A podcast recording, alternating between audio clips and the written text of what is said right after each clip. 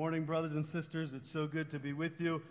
It's good to be with you in the Lord's house, in the body of Christ. We are a, a family, a community, a team. This is a team effort, not only Sunday morning worship, but all of our ministries and programs here at Living Hope. Get plugged in, get involved.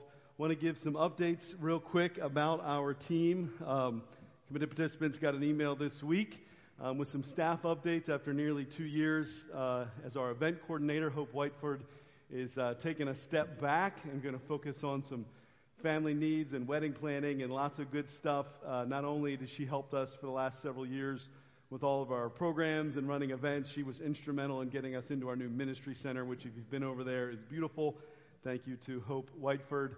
Uh, you're going to see her continue to coordinate our communion team and continue to, to oversee and, and coordinate all of our Sunday worship uh, decor, so she's uh, still going to be around and still going to be helping out. So thank you, Hope. Can I give? We are so blessed. We are so blessed.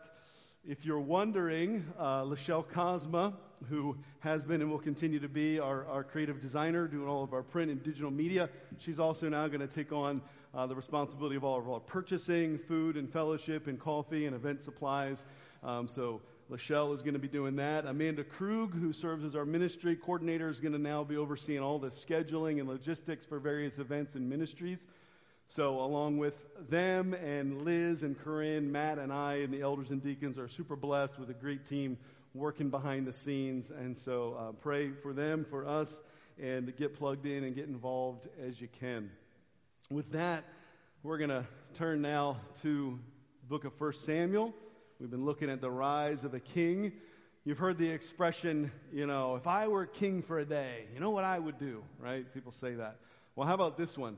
If you were a prophet for a day, not a king, but if you were the prophet, if you were the prophet of God for the day and had the attention of all of God's people, not what would you do, but what would you say? If you could even stand before the king himself and exhort all of the God's people and the king, what would be on the top of your list to say? What are the hot button issues that you would want to address? Some of you are like, well, I know that area of theology, you know, that the church needs to tighten up on. That's the first thing that I would talk about. Others look at world events and you say, well, I would, I would call the people of God to pray, to pray for Israel, to pray for Ukraine, to pray for the wars to cease. Some would look and say, well, look at our culture. Our culture is eroding. I would call the people of God to address the eroding culture. Some of you are like, look, the biggest issue right now uh, reigning in, in God's people is the music. The volume is too low. We need higher. Others are like, no, no, no, no. It's, it's too loud. We need to bring the volume down. Some of you are like, we need less percussion. Some of you are like, more cowbell, right? You would take your platform as the people of God to like address all of your, all of your little pet peeves about the worship team, right? But what are the things that you would stand before God's people and address? What's, what are your pressing issues? That's what we read this morning as we look at chapter 12 of 1 Samuel. You can turn there either in your scripture journal, the Bible that you brought, or the blue hardback Bibles. It's page 233. And we're going to read this morning Samuel's address to the nation. Now, you remember at the end of chapter 11, the nation was united in battle. They defeated their enemy. They gathered at Gilgal, this place of historical significance for Israel. They confirmed Saul as king. And we read this wonderful line at the end of the chapter that there they renewed the kingdom.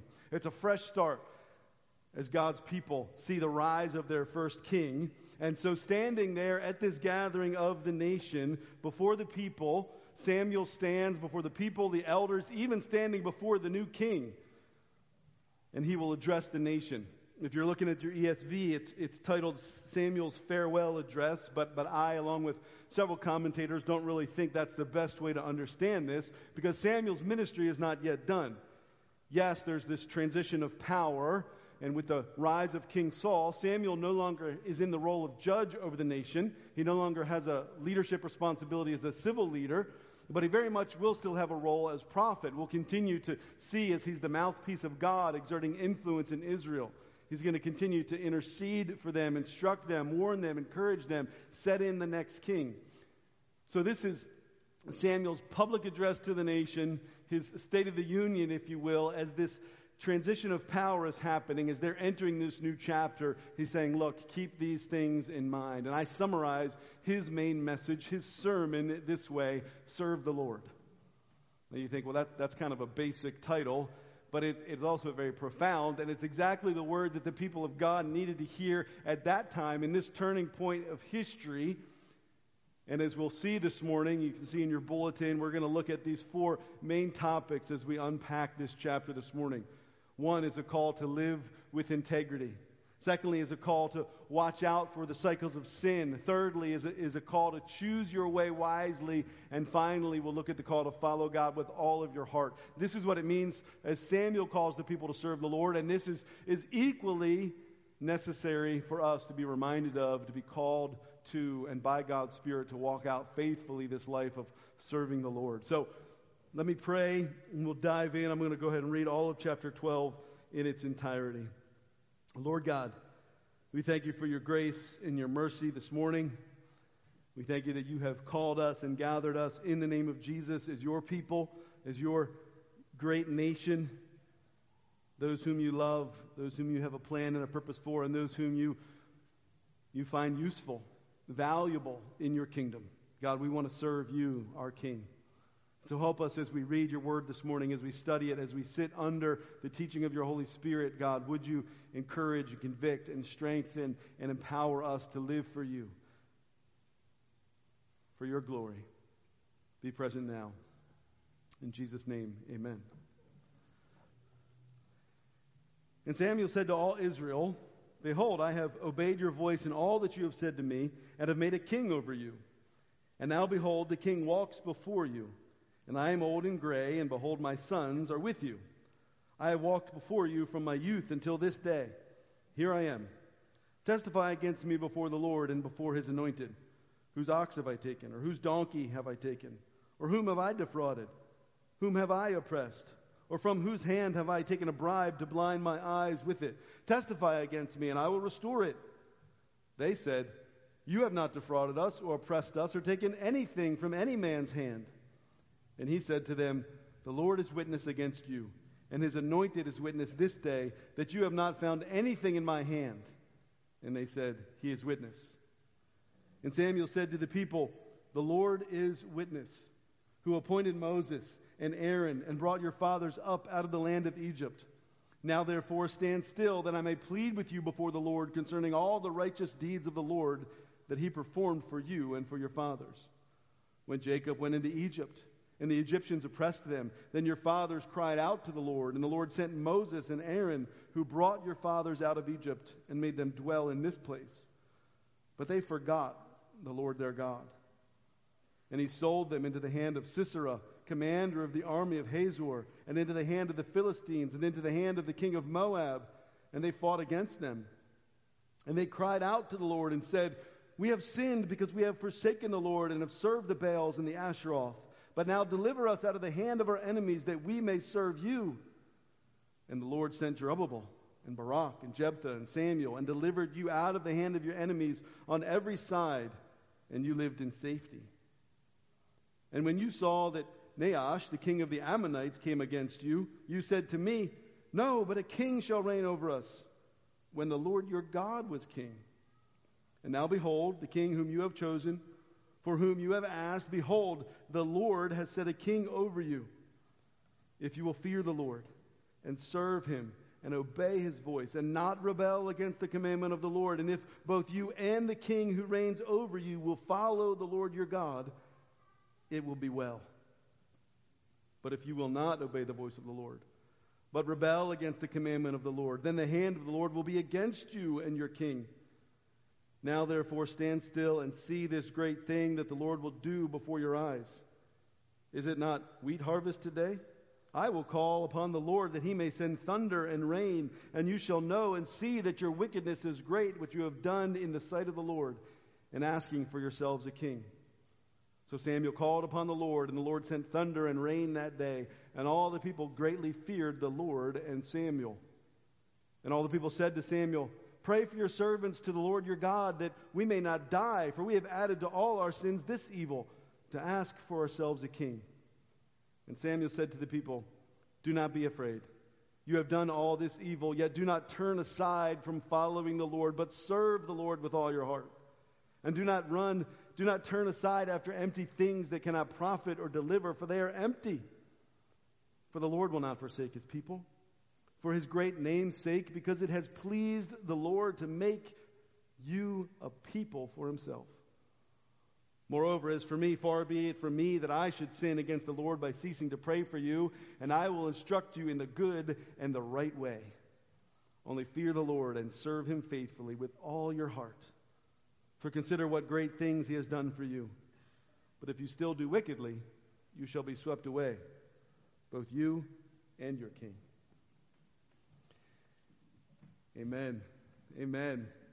What a, what a wonderful sermon. I, I'm just preaching Samuel's sermon this morning, just helping unpack his points. I see four points here, four calls in this call to serve the Lord. The first is to be a person that lives with integrity. And this is not so much a, a call that he's giving to the congregation, to the people of Israel, so much as it is the testimony of his own life, his own example. He, he reminds them in verse 1 of their request for a king that he's fulfilled for them. And he says in verse 2, Look, the king of Israel walks before you. He is now leading you. But Samuel says, Though I am now old and gray, I've been with you since I was young. And he stands before them in verse 3 to be examined. And he says, Okay, who has a charge against me? How have I abused my power? How have I defrauded you? How have I taken bribes from you? How have I oppressed you? Or misused my authority. If you have any charge against me, speak up now, he says, and I'll restore whatever you claim that I've taken. Now, in the back of everyone's minds is likely the opening of chapter 8, where we heard that Samuel's sons, who had been placed as judges in the land, they were doing those things. They were taking bribes, they were misusing their power. And so Samuel says, Evaluate me. But the people affirm in verse 4 Samuel, you're a leader of integrity. You're an upstanding judge. You're a, you're a faithful prophet. Samuel goes on in verse 5 to say, okay, okay, if it is true that I'm clean before you, that my conscience and your conscience is clean, then I stand before you and before the, the king as witnesses today that you find my leadership above board. And he will then go on in the rest of the chapter to give his direction, his heavy exhortation. And the implication is this look, I am a leader of integrity, and therefore the exhortation and the direction I'm about to give you is one you need to listen to. It's one you need to abide by because God is, is at work in me through the testimony of my life, through my integrity, and now through my prophetic word to you. And so we listen. We listen to men and women of integrity, to leaders of integrity. And so we see this first call there that as you and I dedicate ourselves to serve the Lord, we must live with integrity. Now, it's certainly true for leaders, right? But it's really true for anybody seeking to live for the Lord, to serve God. Elders of the church, we're called to be above reproach. Now, thankfully, to be above reproach doesn't mean you're without fault. It means that you're open about your faults. It means that you keep short accounts, that you don't have hidden sins. That's what integrity means. Because listen, if leaders abuse their power, if they use their authority for their own selfish gain, how are you going to expect the people that are following you to look to you with respect, with an open heart, to trust you. They, they can't. They can't if your life doesn't match your words. Now, listen, it is true that God is our judge, not other people, but it doesn't mean that others in the church, in the people of God, don't have the right, they do have the right and the responsibility to assess our lives. Often we, we define integrity as doing the right thing when no one's looking. Have you heard that before? But listen, that doesn't mean people aren't looking. People are looking. And their perspective matters. Their perspective is important. See, it matters if the people around you believe you to be a person of honesty, who's trustworthy, who is selfless. Leaders in the home, leaders in the workforce, leaders in the church. It matters. Paul, the Apostle Paul, in 2 Corinthians 4, verse 2, he allowed himself to be examined. He said that his ministry was not using disgraceful methods or he wasn't being underhanded or using sneaky tactics. He says, he says there, but, but by the open statement of the truth, we would commend ourselves to everyone's conscience in the sight of God. You see what Paul is doing there? He's saying, Examine, examine me. I commend myself to you, to everyone's conscience in the sight of God. Can you commend yourselves before your your children, before your life group, before your friends? Are you a person who's living with integrity, seeking to serve the Lord with a clean life? Again, not without fault, but open and quick to seek repentance and forgiveness. Because if not, pe- people aren't going to listen. They're not going to follow you. You're not going to make an impact as you seek to serve the Lord.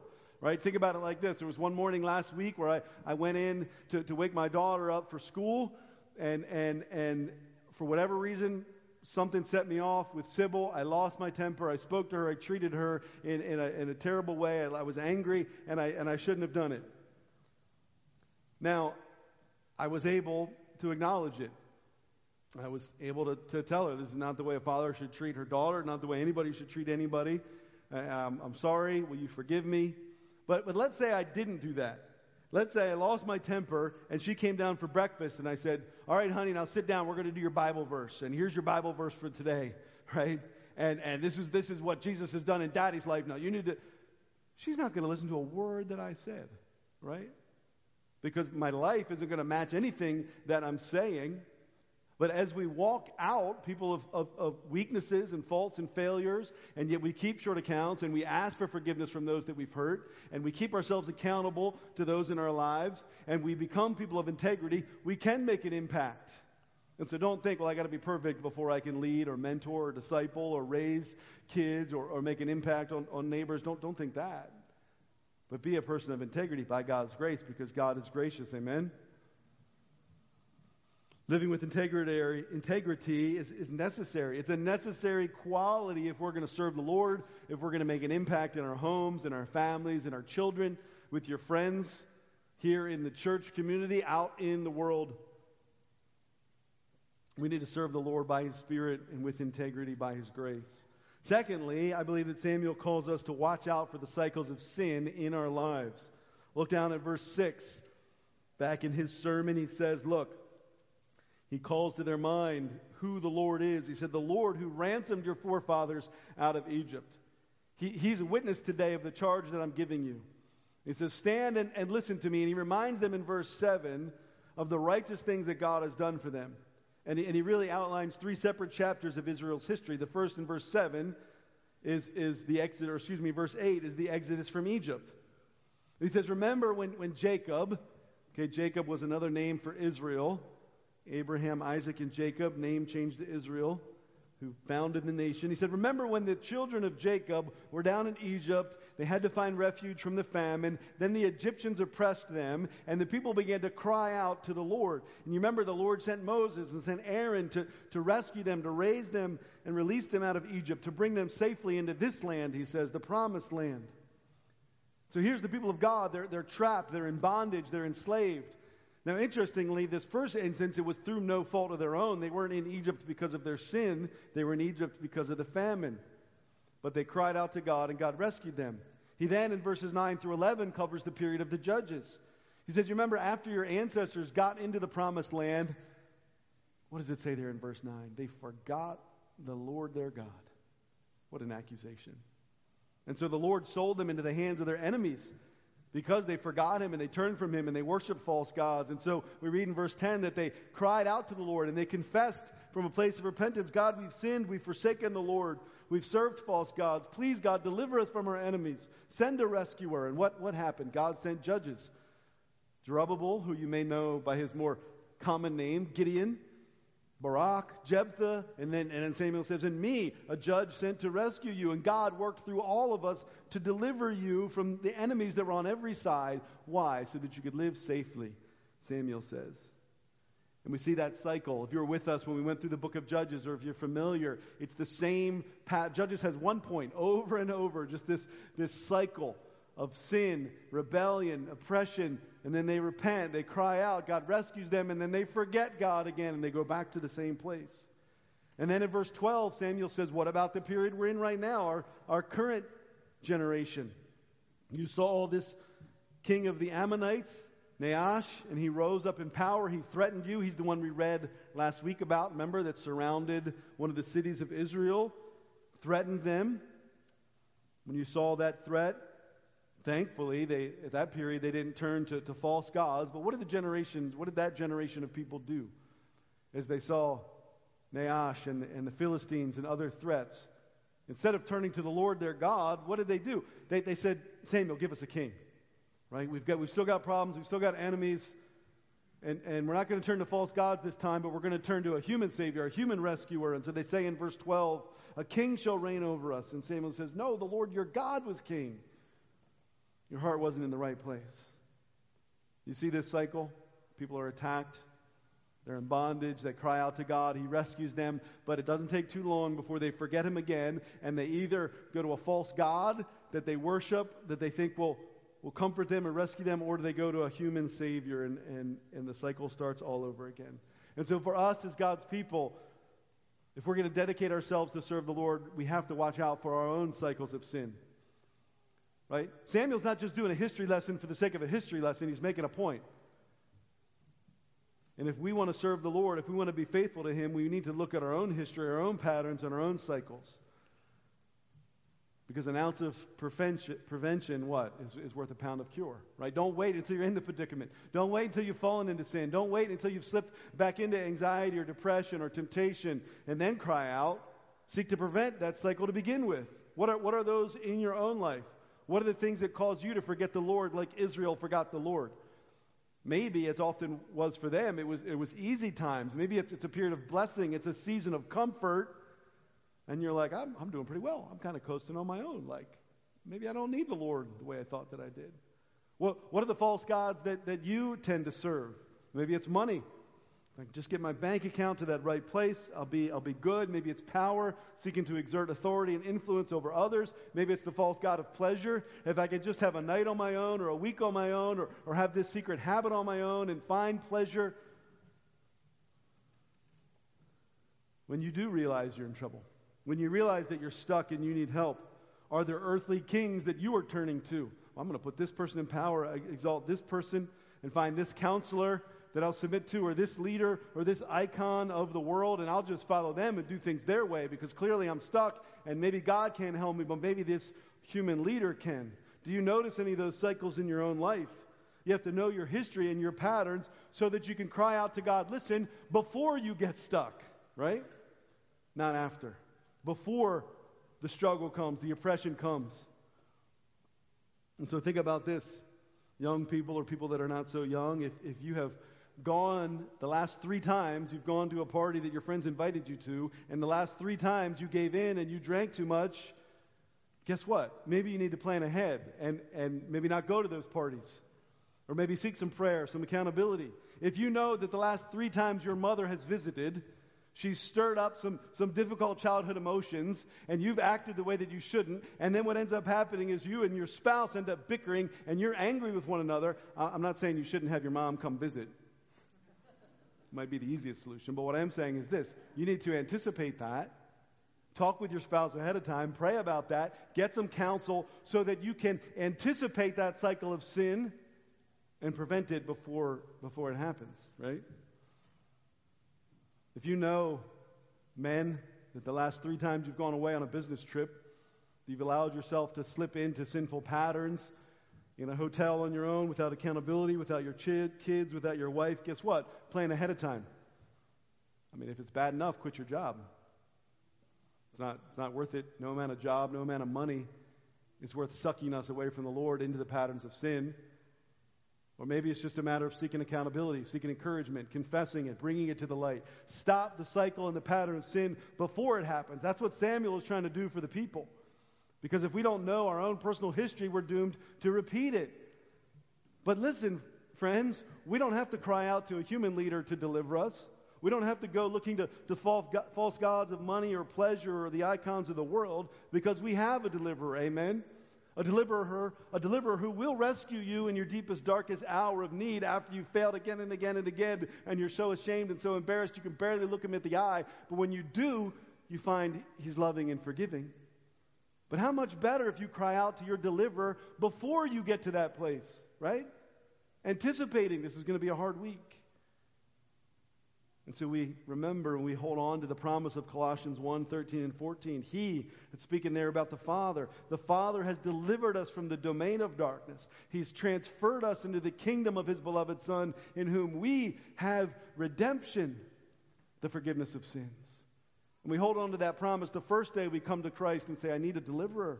But we cry out and we hold on to that promise every day, every morning, in, in your small predicaments and your things that are overwhelming and crushing. You cry out to the one who has delivered you and will continue to deliver you from the domain of darkness, who has transferred you into the kingdom of light, the kingdom of his beloved Son. Friends, you've been redeemed, and so you can cry out to him in the midst of potential hardship and pain and slavery.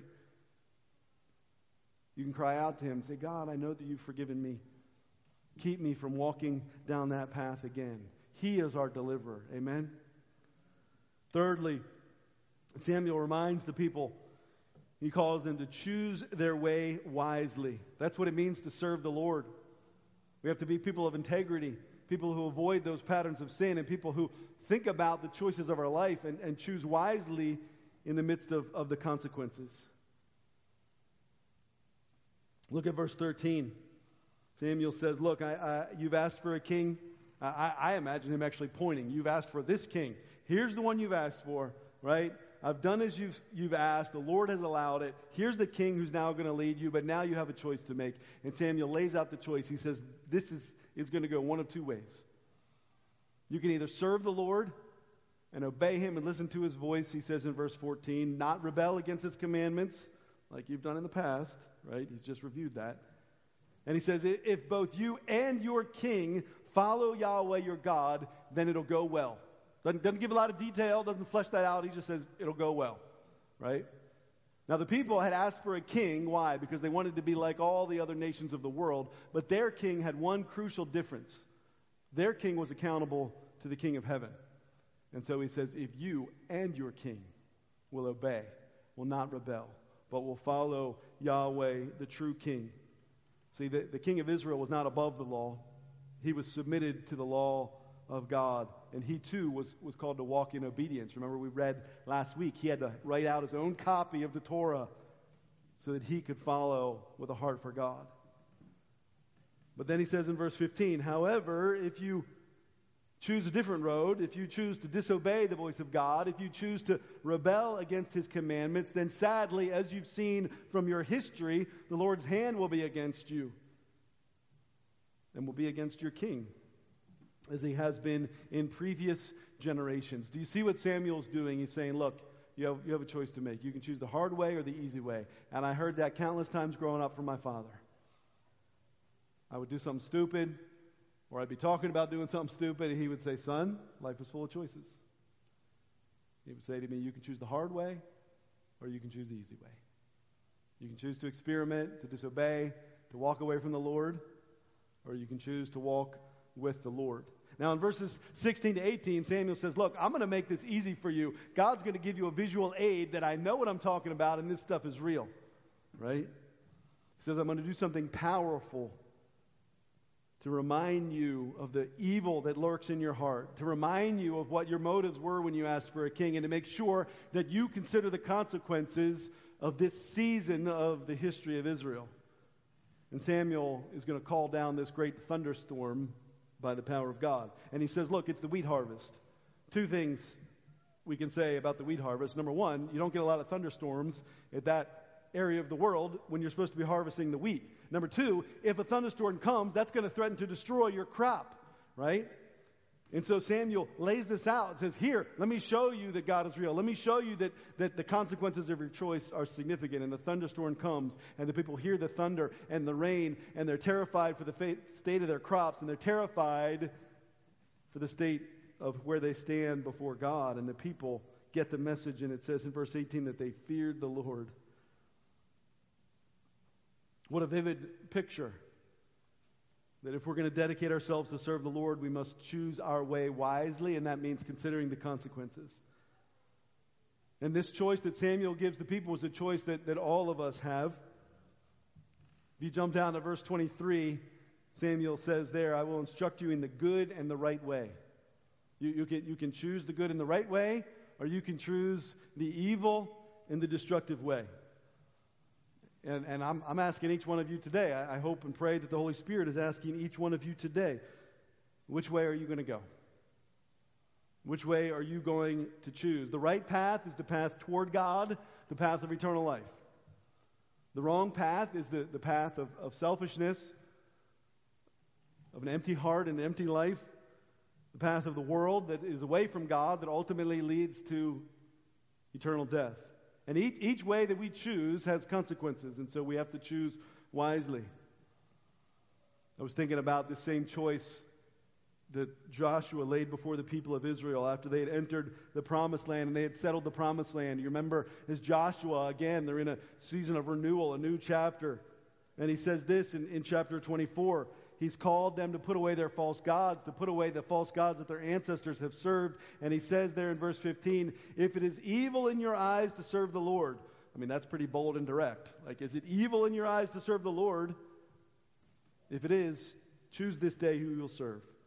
Whether the gods your father served in the region beyond the rivers, or the gods of the Amorites in whose land you dwell. But as for me and my house, we will serve the Lord. Amen? I know some of you have that in a plaque right, above your front door. As for me and my house, we will serve the Lord. And he, as a leader of the nation, takes his stand before the people, calls them, follow him as I seek to serve the Lord. We all have that choice. Who are you going to serve? Who are you going to live your life for? You say, well, I, I made that choice. I, I made that choice years ago. I was eight years old. I was 18 years old. God came, God met me. It's not a choice you just make once, friends. The path to follow the Lord is a daily ongoing choice. And you can choose the path to walk with the Lord into life or to walk away from Him into death. And once you make that choice, as Jesus said, to take up your cross and follow Him, then there are dozens and dozens of choices on a daily basis that you make every day in every situation with your thoughts, with your words, with your deeds, with your relationships, with your actions, with how you spend your time and your money and your energy. And on every step, the world offers virtually endless side trails as you walk that path to the Lord. To, to take a step and, and to head down the wrong, the wrong path toward destruction. And you can step off of that path of life toward pleasure and find yourself in a place of seeking comfort or lust or greed.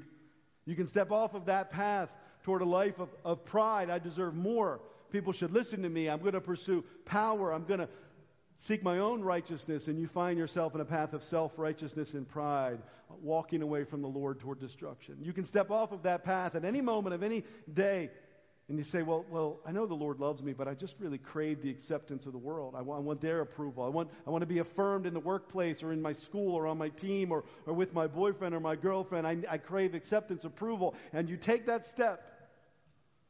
Life is full of choices. You can choose the hard way or you can choose the easy way. Some of you are familiar with that ministry, that series of videos called I Am Second wonderful series. You can look it up after, after church. And the idea is, is, is a uh, uh, people that are interviewed, many of them famous or prosperous in some way, and they've chosen to say, I choose God first and I put myself second. I am second. I listened to one recently about a woman named Brittany Miller. Grew up with a wealthy, successful father, owned seven restaurants, family business, uh, millionaires, and she was being trained and, and to, ra- to be raised up to be the CEO of this whole company. She was in college, she said, a driven person, perfectionist. She was, her last semester was taking 30 credits, twice the normal course load. She said she wasn't sleeping. Her, her goal was just to get done with college, get into the company, run the family business, and, and be, a, be a successful millionaire. She wasn't sleeping. She was full of stress. She was full of anxiety. She wakes up in her car in the public library. And the cop taps on the window and says, Excuse me, man, you've had a seizure and crashed your car. She goes to the hospital. They run a gamut of tests. She's thinking her, her life is ruined. After several days, the doctor says, We can't find a thing wrong with your brain.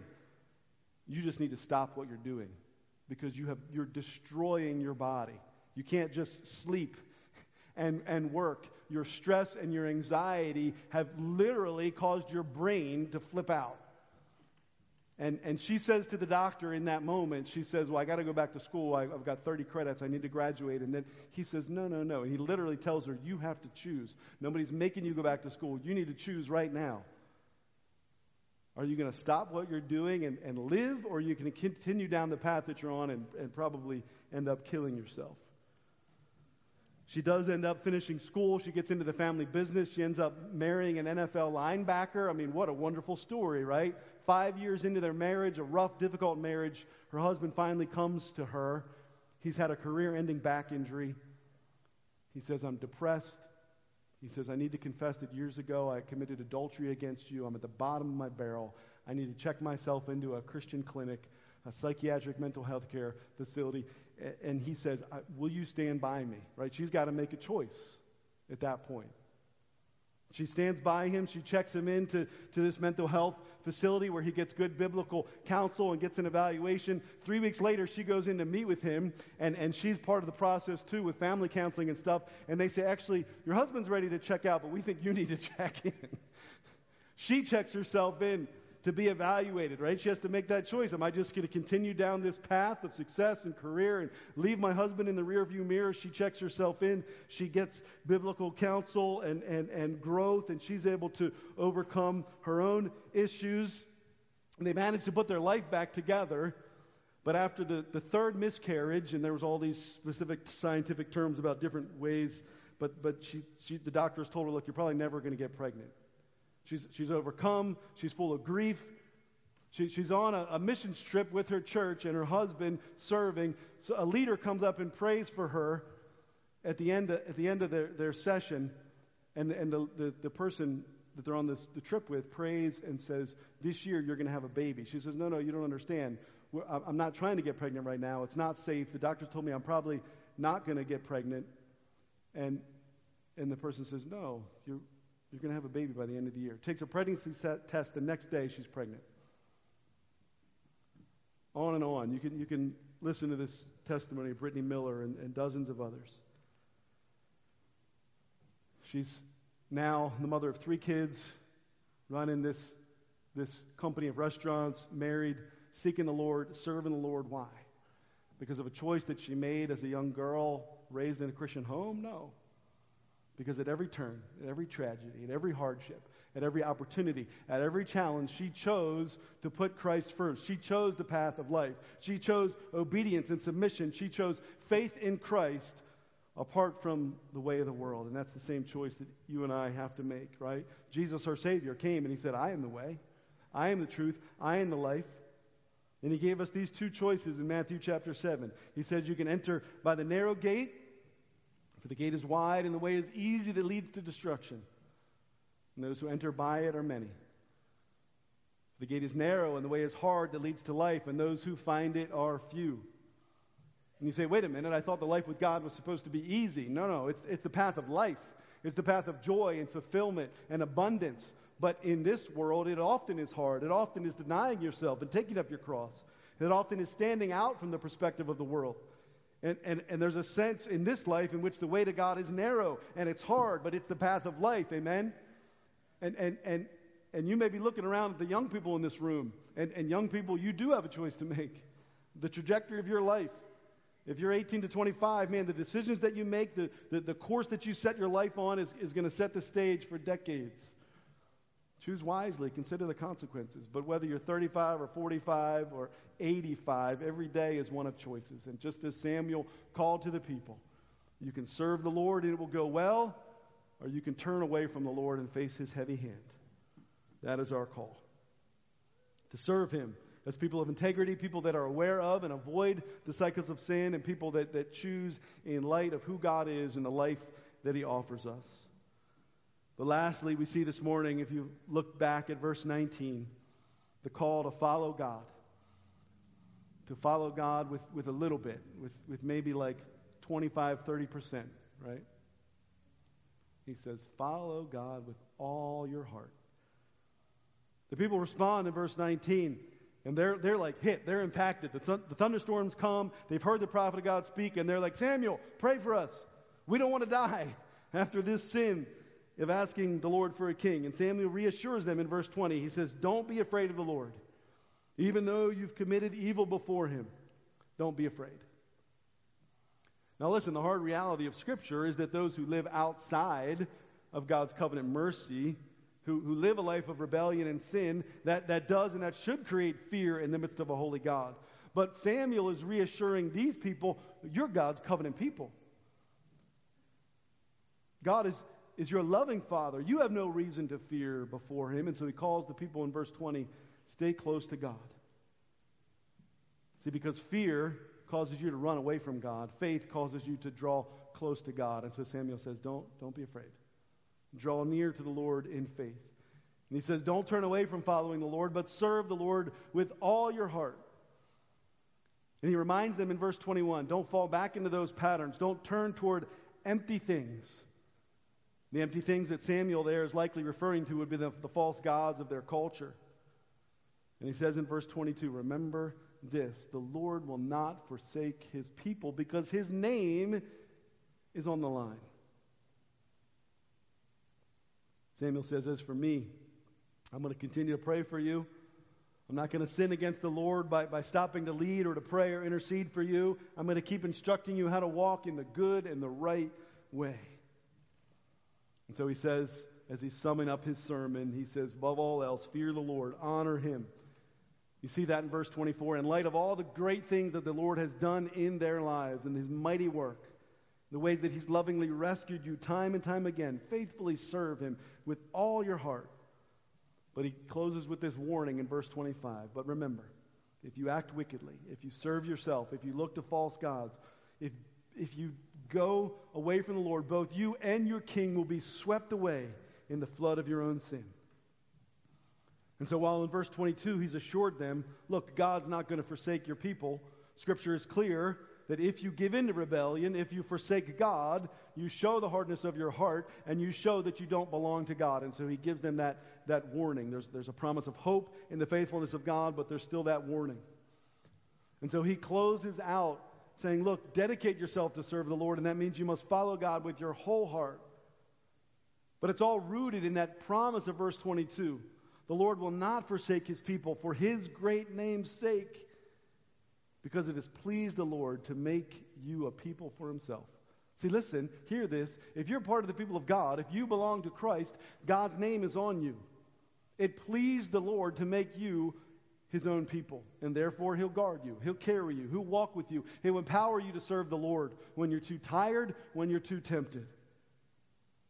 Think about it, right? Some of you that maybe have started a company and have your name on that company, you're invested in it, so you're going to see it through right? Your children, most of us gave our children our same last name, right? If you didn't, let's talk after. They have your name. What does that mean? You're not going to leave them on the street. You're not going to forsake them. You're not going to abandon them. They carry your name. You're invested in them. You're going to see them through to age 18, to age 48, as long as you have on this earth. Because they carry your name and you're not going to forsake them. And that's what the Lord says to you, his people. We read in the book of Moses that the Lord chose the nation of Israel. He set his heart to love them. He called them his treasured possessions. He called the people of Israel a kingdom of priests and a holy nation. And guess what? The New Testament says the same thing about you and I.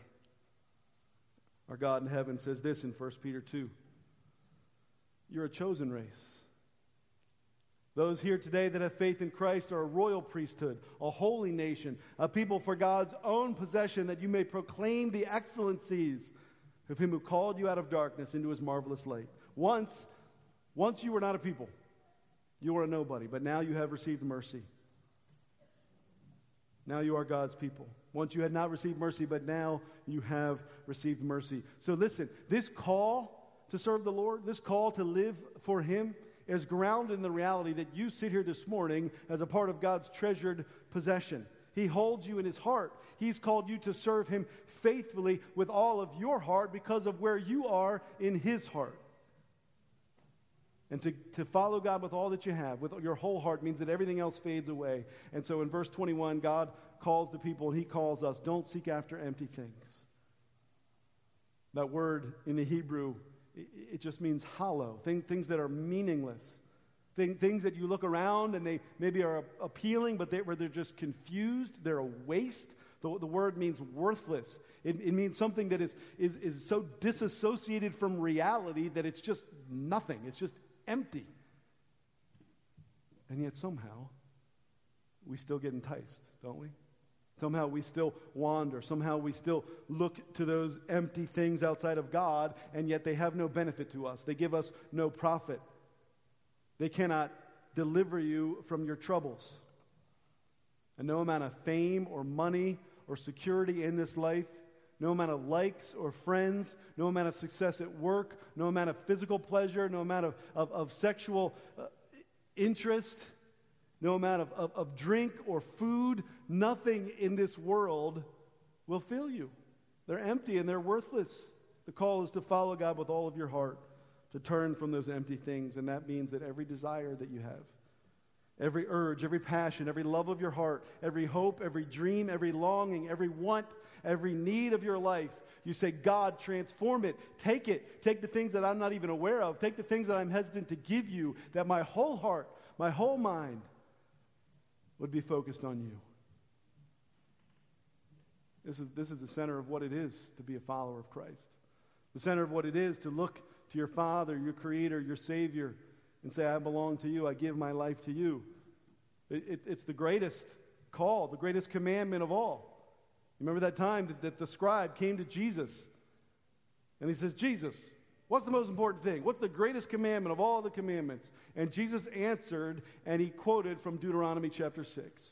He quoted from that passage that every Israelite boy and girl and man and woman would have memorized. And Jesus said this The most important is, Hear, O Israel.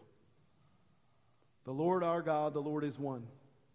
And you shall love the Lord your God with all your heart, and with all your soul, and with all your mind, and with all your strength. And the second is like it. So similar, so much unison, he, keeps them together. You shall love your neighbor as yourself. There is no other commandment greater than these. The call to love the Lord. To love the Lord as he has loved you by his Spirit, full of his grace. God, fill me, empower me, that I could serve you and give my life to you. And that's how Samuel wraps things up, and that's how we wrap up this morning. The worship team's going to come and lead us. And let me just remind you that all of this is in the context of God in heaven being the people's true king. They've just set in a king. They've gathered to renew the kingdom. But Samuel says, But never forget, the Lord is your true king. Never forget, the call is not to serve Saul, the human king, but God, the true king. To follow him, to obey him, to worship him, to devote your lives to him. Because in that is the path of life. In that is more hope and peace and joy, more direction, more purpose, more meaning, now and on into eternity. Let's stand together and worship. God, with, with a bit of trembling, maybe with some doubt in our heart, we commit to serve you. With uneasiness, with, with some lingering fears, with some, some lingering temptations, we commit to serve you, God, with all that we have. And we ask you to empower us that we could be people of integrity. Lord, give us insight that we could watch out for and clarify our own patterns and cycles of sin, those own areas of temptation. Would you point them out to us even now? The places where we need to ask for help, ask for accountability, ask for prayer. Lord, we choose you today. We choose your way. We choose obedience, knowing the consequences if we do not. But Father, we know that when we leave this room, There'll be a dozen other choices. Tomorrow morning we'll wake up with a dozen other inerrant or errant paths, God, to walk down. Give us grace and stability. Give us eyes to stay on the clear path, the path of life. Lord, we want to follow you with all of our heart. Give us grace to turn aside from those empty things that you would fill us. We serve you. We submit to you, our Father in heaven, our Savior Jesus. Holy Spirit, come bless our prayer and our worship. We serve you, Lord.